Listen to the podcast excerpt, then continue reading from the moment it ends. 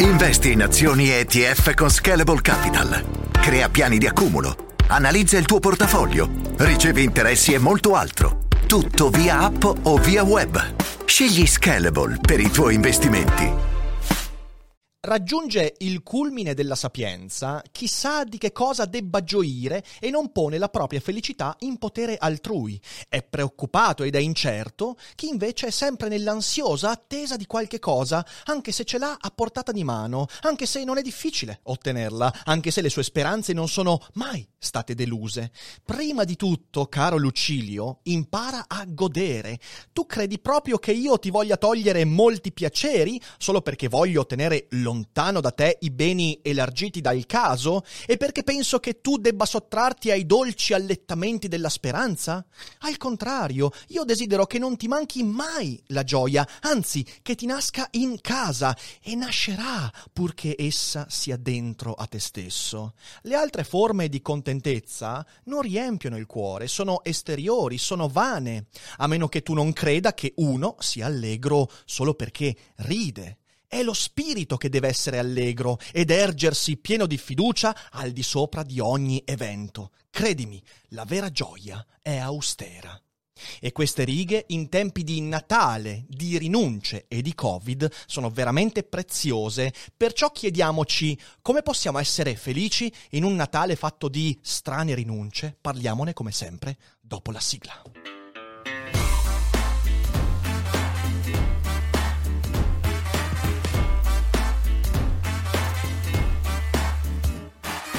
Sei su Daily Cogito, il podcast di Rick Dufer. E chi non lo ascolta è cibo per gli zombie. Sì, ci avviciniamo a uno strano Natale, un periodo che normalmente è fatto di abbondanze e doni e ora invece è di scarsità ed è di rinuncia. È un periodo a cui siamo abituati con feste e ritrovi in grande stile e invece adesso è un periodo di raccoglimento e di solitudine. Questo significa Natale di infelicità, No, secondo Seneca, e la lettura che vi ho proposta, tratta dalla spettacolare raccolta Le lettere a Lucilio, eh, ci dice esattamente questo.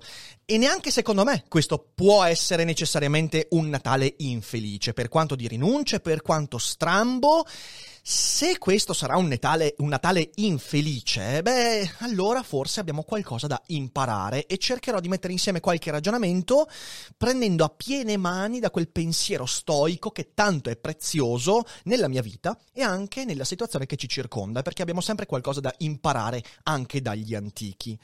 Sento molti di fronte alle rinunce, di fronte agli sconquassamenti, di fronte ai cenoni saltati, di fronte all'impossibilità di ritrovare parenti, amici e via dicendo, sento molti usare due argomenti. Il primo è quello del mal comune mezzo gaudio, siamo tutti sulla stessa barca e sì è vero non ci piace come svolgere questo Natale, però visto che tutti quanti lo svolgono così, tanto vale. E il secondo argomento è quello del pensa a chi sta peggio, pensa a chi ha avuto una perdita, un lutto, lutto e via dicendo, secondo me questi sono ragionamenti fallaci perché condividono un'errata idea di felicità il fatto che la felicità dipenda da condizioni esteriori. Questa idea è sbagliata.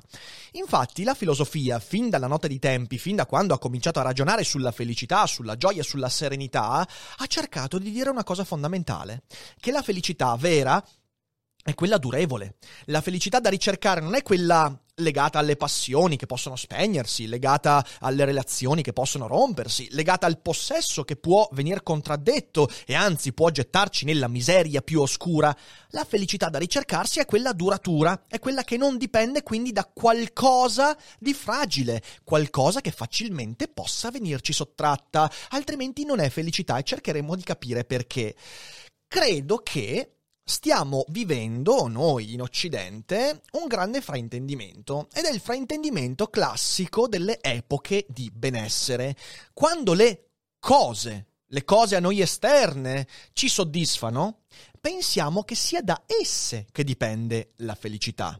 E quindi noi pensiamo di essere felici perché abbiamo oggetti, abbiamo un bello studio di registrazione, abbiamo dei bei vestiti, abbiamo il denaro, quindi abbiamo un surplus economico che ci permette non solo di pianificare a lungo termine la vita, ma anche di concederci qualche bell'orpello, qualche vacanza, qualche capriccio e via dicendo. Abbiamo la tecnologia che ci dà tante comodità e a cui non rinunceremo mai per niente al mondo. Io a casa mia non rinuncerei mai alla lavastoviglie perché lavare i piatti è una rottura di palle, la, la, la lavastoviglie mi permette di evitare quella rottura di palle. Non rinuncerei mai alla rumba bomba perché mi sta sulle palle anche pulire i pavimenti e finché c'è un robot a farlo per me. Insomma, pensiamo che la felicità dipenda da queste cose, che dipenda dalle occasioni di svago e quindi dalle vacanze, dalle feste, dai momenti di libertà, di ozio e via dicendo. Pensiamo dipenda dalle amicizie, perché in un momento di benessere possiamo coltivare più amicizie, tanto quelle virtuali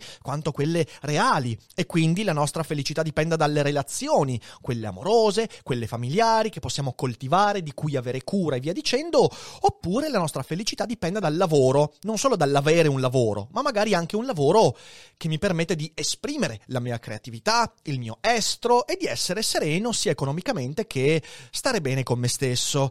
Ecco, queste sono tutte cose importantissime, non fraintendetemi, sono tutte cose che io amo, io amo avere oggetti tecnologici che mi impediscono di fare lavori che non mi piacciono, amo avere amicizie, amo avere relazioni con familiari e via dicendo, amo potermi concedere una vacanza e adoro i, i, bei vestiti e via dicendo. E quindi non, non, non, non, voglio fare il discorso del minimalista che dice rinunciamo a tutto, ma, ma tutti questi elementi a cui abbiamo affidato la felicità eh, hanno preso un ruolo che non è il loro. Un ruolo che non va frainteso. Infatti, se pensiamo che dalla loro presenza degli oggetti, delle relazioni, degli svaghi, della tecnologia e via dicendo, se pensiamo che dalla loro presenza dipenda la nostra felicità, beh, signore e signori, siamo fottuti, fottuti bellissimamente perché tutti quegli elementi a noi esteriori hanno in comune il fatto che qualcuno o qualcosa può portarcele via. Possiamo perdere il lavoro per via di una pandemia, o per via eh, di un atto commesso da qualcun altro, il fallimento dell'azienda e via dicendo. Possiamo perdere una relazione perché è un'amicizia che eh, si è rotta, si è perso interesse, perché un amore non incontra più la passione di un tempo, perché c'è stato un tradimento. Possiamo perdere gli oggetti perché ce li rubano, eh, perché non abbiamo più soldi per comprarli e via dicendo. Insomma, un sacco di elementi a noi esteriori e che spesso non dipendono da noi, elementi della fortuna e della sfortuna, possono portarci via quelle cose. Se noi facciamo dipendere la felicità da quelle cose, siamo fottuti perché la nostra felicità ci verrà sottratta insieme a quelle cose. E in tempi di Covid, questa cosa l'abbiamo vissuta in modo profondo, molto profondo. La felicità, invece, non può dipendere da questi elementi perché deve tendere ad essere duratura, a resistere a quelle perdite, altrimenti non è manco felicità neanche per quei momenti di serenità, perché è una felicità sempre preda dell'angoscia, è una felicità che mente a se stessa, è una felicità in cui tu sai che prima o poi qualcosa accadrà e contraddirà quella cosa che tu determini come tua felicità, ma nel frattempo non ci pensi, perché quando ci pensi stai male. Ecco, non è felicità quella lì, è un nascondersi dietro a un dito. Il Covid, per questo, io l'ho già detto anche in passato, ma lo ribadisco, è anche l'occasione di misurare la fragilità delle cose a cui abbiamo affidato l'improbo compito di, confer- di conservare la nostra felicità. Se siamo infelici perché non possiamo riunire tutta la famiglia intorno a un tavolo, beh allora signore e signori abbiamo frainteso bellissimamente il ruolo degli oggetti, il ruolo delle relazioni, il ruolo di tutto quello che ci circonda. E questo è triste. È triste farlo perché è vero che le rinunce sono faticose, sono antipatiche, sì assolutamente, ma se da queste rinunce dipende la mia felicità, allora credo che dobbiamo cambiare qualcosina. Abbiamo affidato infatti la felicità e l'amor proprio a delle cose che dipendano da qualcos'altro rispetto alla nostra esistenza, alla nostra volontà. È come se il capitano di una nave, in mezzo a una tempesta, facesse dipendere la rotta dagli umori della ciurma. È evidente che non è esattamente il ruolo della ciurma quello, bisogna affidarsi alla bussola che anche in mezzo alla tempesta riesce a dirti dove cavolo sta il nord. E invece tu hai dato un ruolo sbagliato a quell'elemento che avrebbe dovuto giocare un ruolo diverso. Seneca, nel libro che vi ho appena letto e che consiglio veramente di leggere, trovate il link in descrizione, Seneca ci insegna che non bisogna rinunciare alle cose esteriori. Non è che si debba, come per esempio invece diceva Epitteto, rinunciare ai bei vestiti, alle macchine, al denaro, alle ricchezze, agli svaghi. No, Seneca era uno che è come se si godeva la vita. Il punto è che pur avendo quelle cose, bisogna dar loro il giusto ruolo e ad esse non può essere affidata la felicità perché noi quelle cose le perderemo. In minima o massima parte, ma le perderemo perché bisogna riconoscere la loro temporaneità. E tu non vuoi essere temporaneamente felice perché sarebbe autocontradittorio in quanto l'uomo cerca una felicità durevole e non vuole mai essere misero, depresso e autodistrutto. Ecco, io credo che si debba imparare ad affidare la felicità a qualcosa di più duraturo. E se qualcuno mi chiedesse, beh, cos'è quel qualcosa di duraturo? Risponderei, eh, questa è la domanda che ci poniamo da 8.000 anni, 13.000, 250.000 anni, ma Seneca riesce a darci qualche indizio e allora leggiamo ancora. Scrive infatti Seneca, sempre rivolgendosi a Lucilio. Sarà la filosofia, guarda te, a farti strada. Rivolgiti a lei se vuoi essere salvo, sicuro di te e felice. Infine, se vuoi conseguire il massimo bene, essere libero. Non puoi ottenere tutto ciò in un altro modo. La stoltezza è una cosa bassa, abbietta, ignobile, servile, soggetta a una moltitudine di crudeli passioni. Può allontanare da te queste cose dure, così tiranne, che ora comandano a turno, ora insieme, solo la saggezza, l'unica vera libertà. Un'unica via, e per di più diritta, ti porta a lei. Non potrai sbagliare. Vai con passo sicuro. Se vuoi assoggettare ogni cosa, assoggettati alla ragione. Se vuoi assoggettare ogni cosa, assoggettati alla ragione.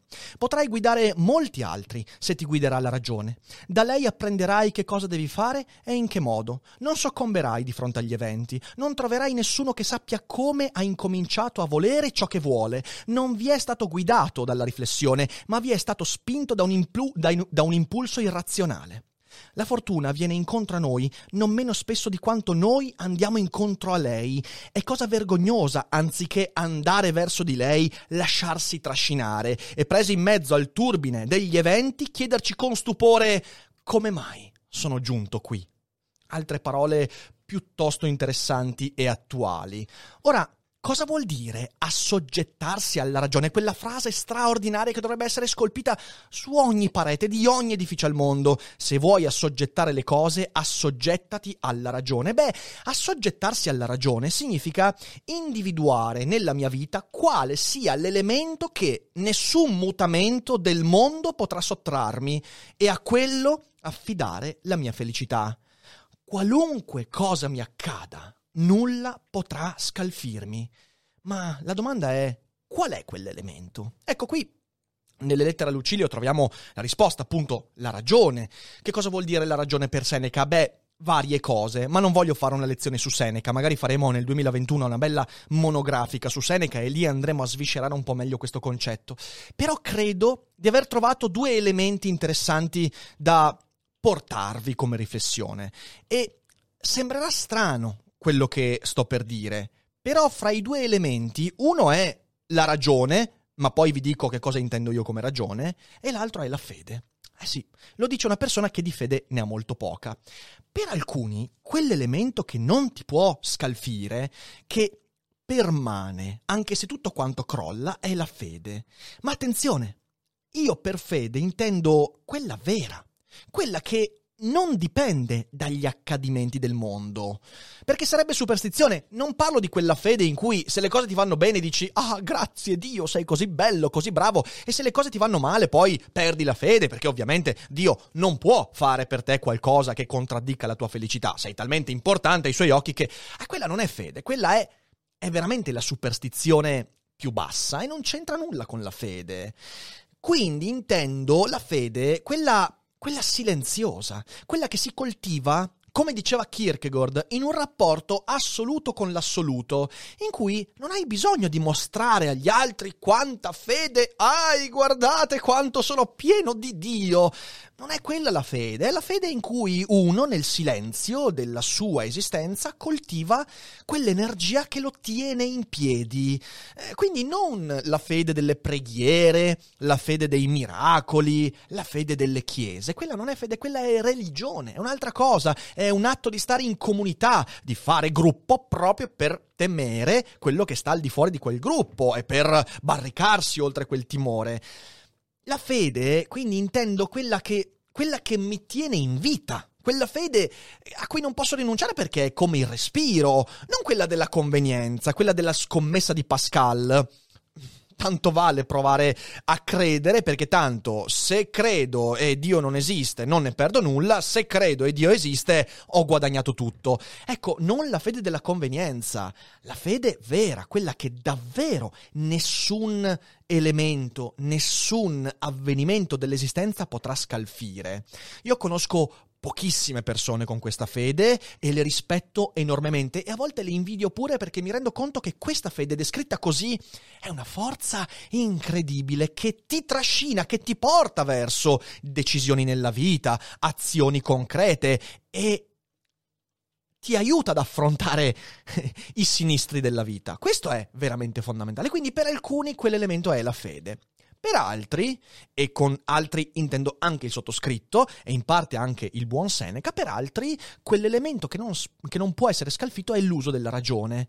Cosa si intende con uso della ragione? E qui entriamo un po' nel dettaglio. Beh, si, si intende la capacità di considerare il sé la mia identità, la mia esistenza, la mia individualità e la mia coscienza come un'entità forte e durevole. Un'entità forte e durevole che soltanto la malattia mentale, la morte, la demenza può portarmi via, perché quella ragione è l'autoconsapevolezza, è la consapevolezza di essere un punto fondamentale di lettura del mondo e che senza questa mia coscienza il mondo lì fuori per me non esiste. E quindi è la forza, la ragione è per me la forza di pensare e di capire i fenomeni del mondo.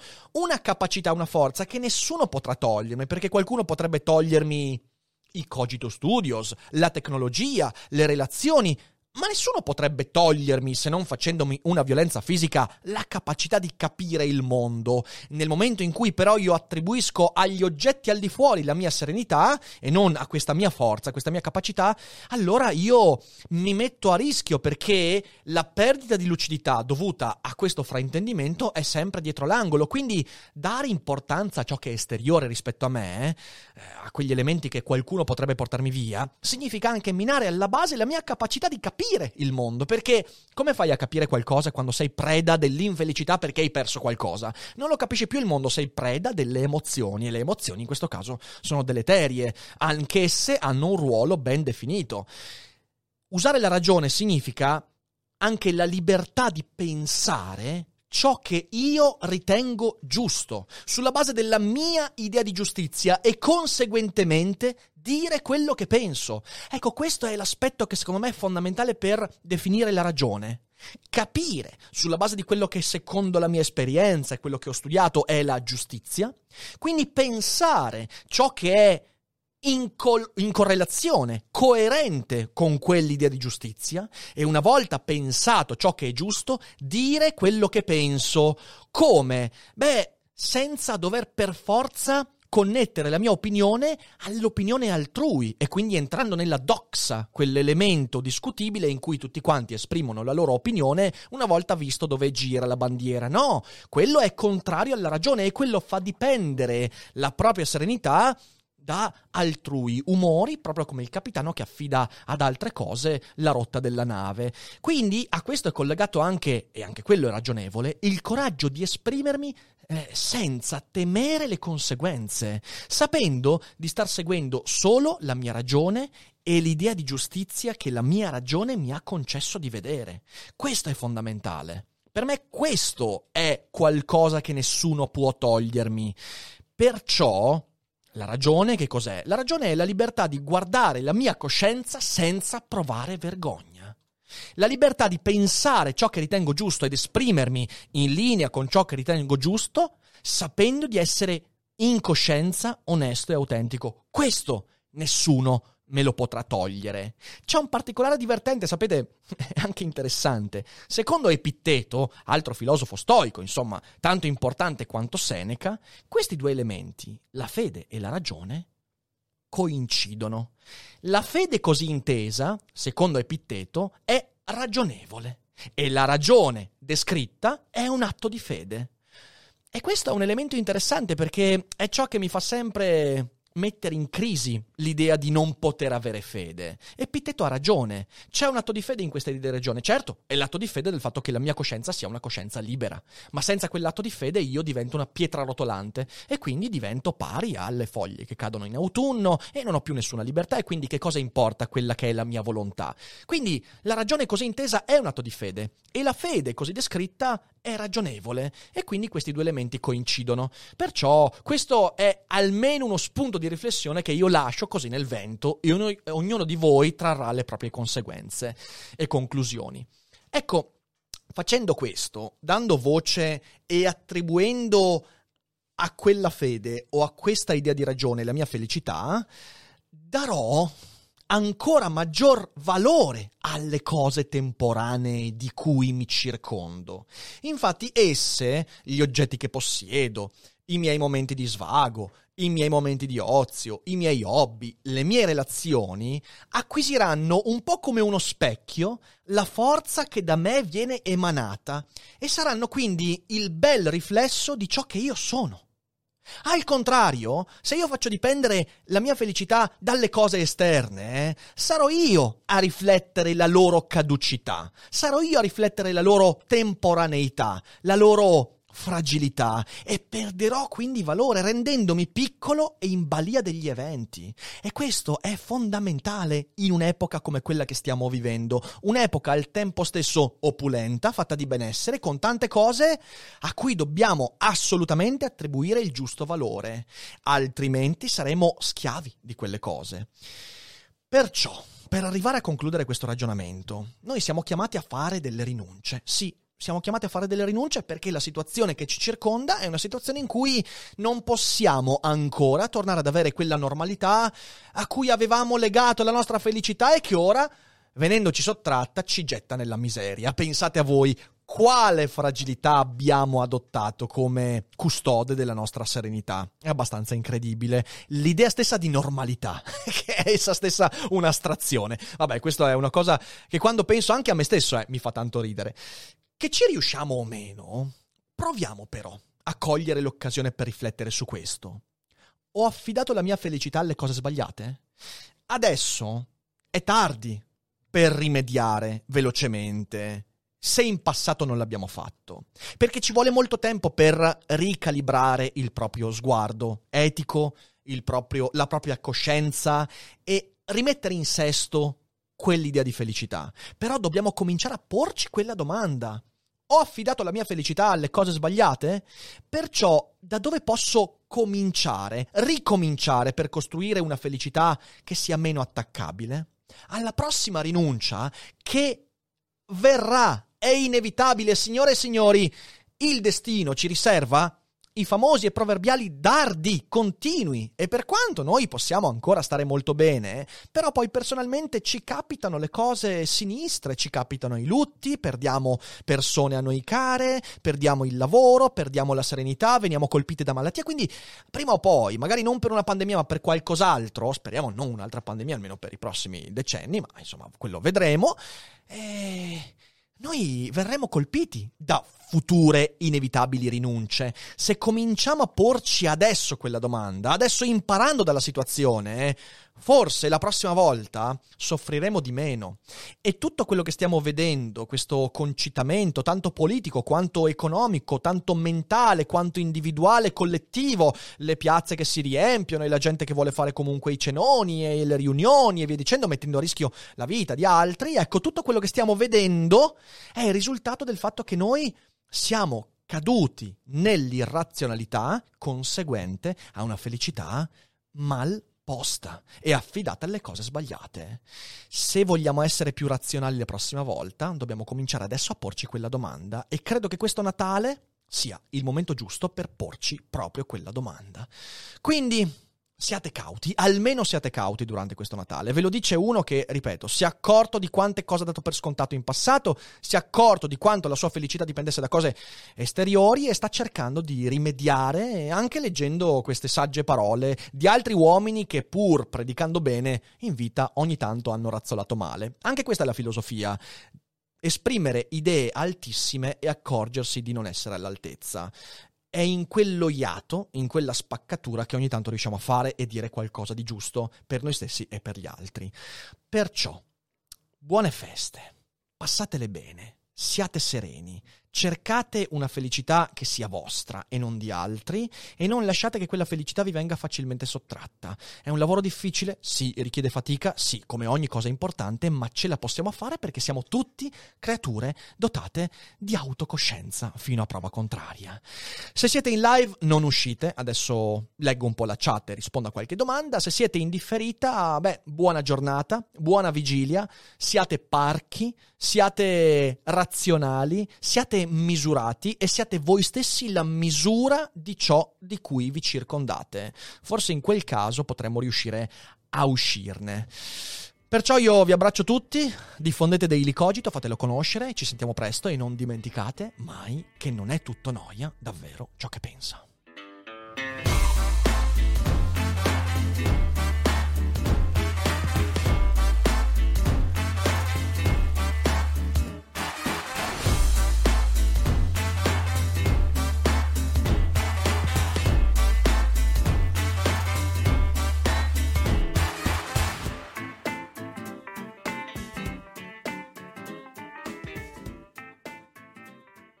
Oggi Voice ti consiglia.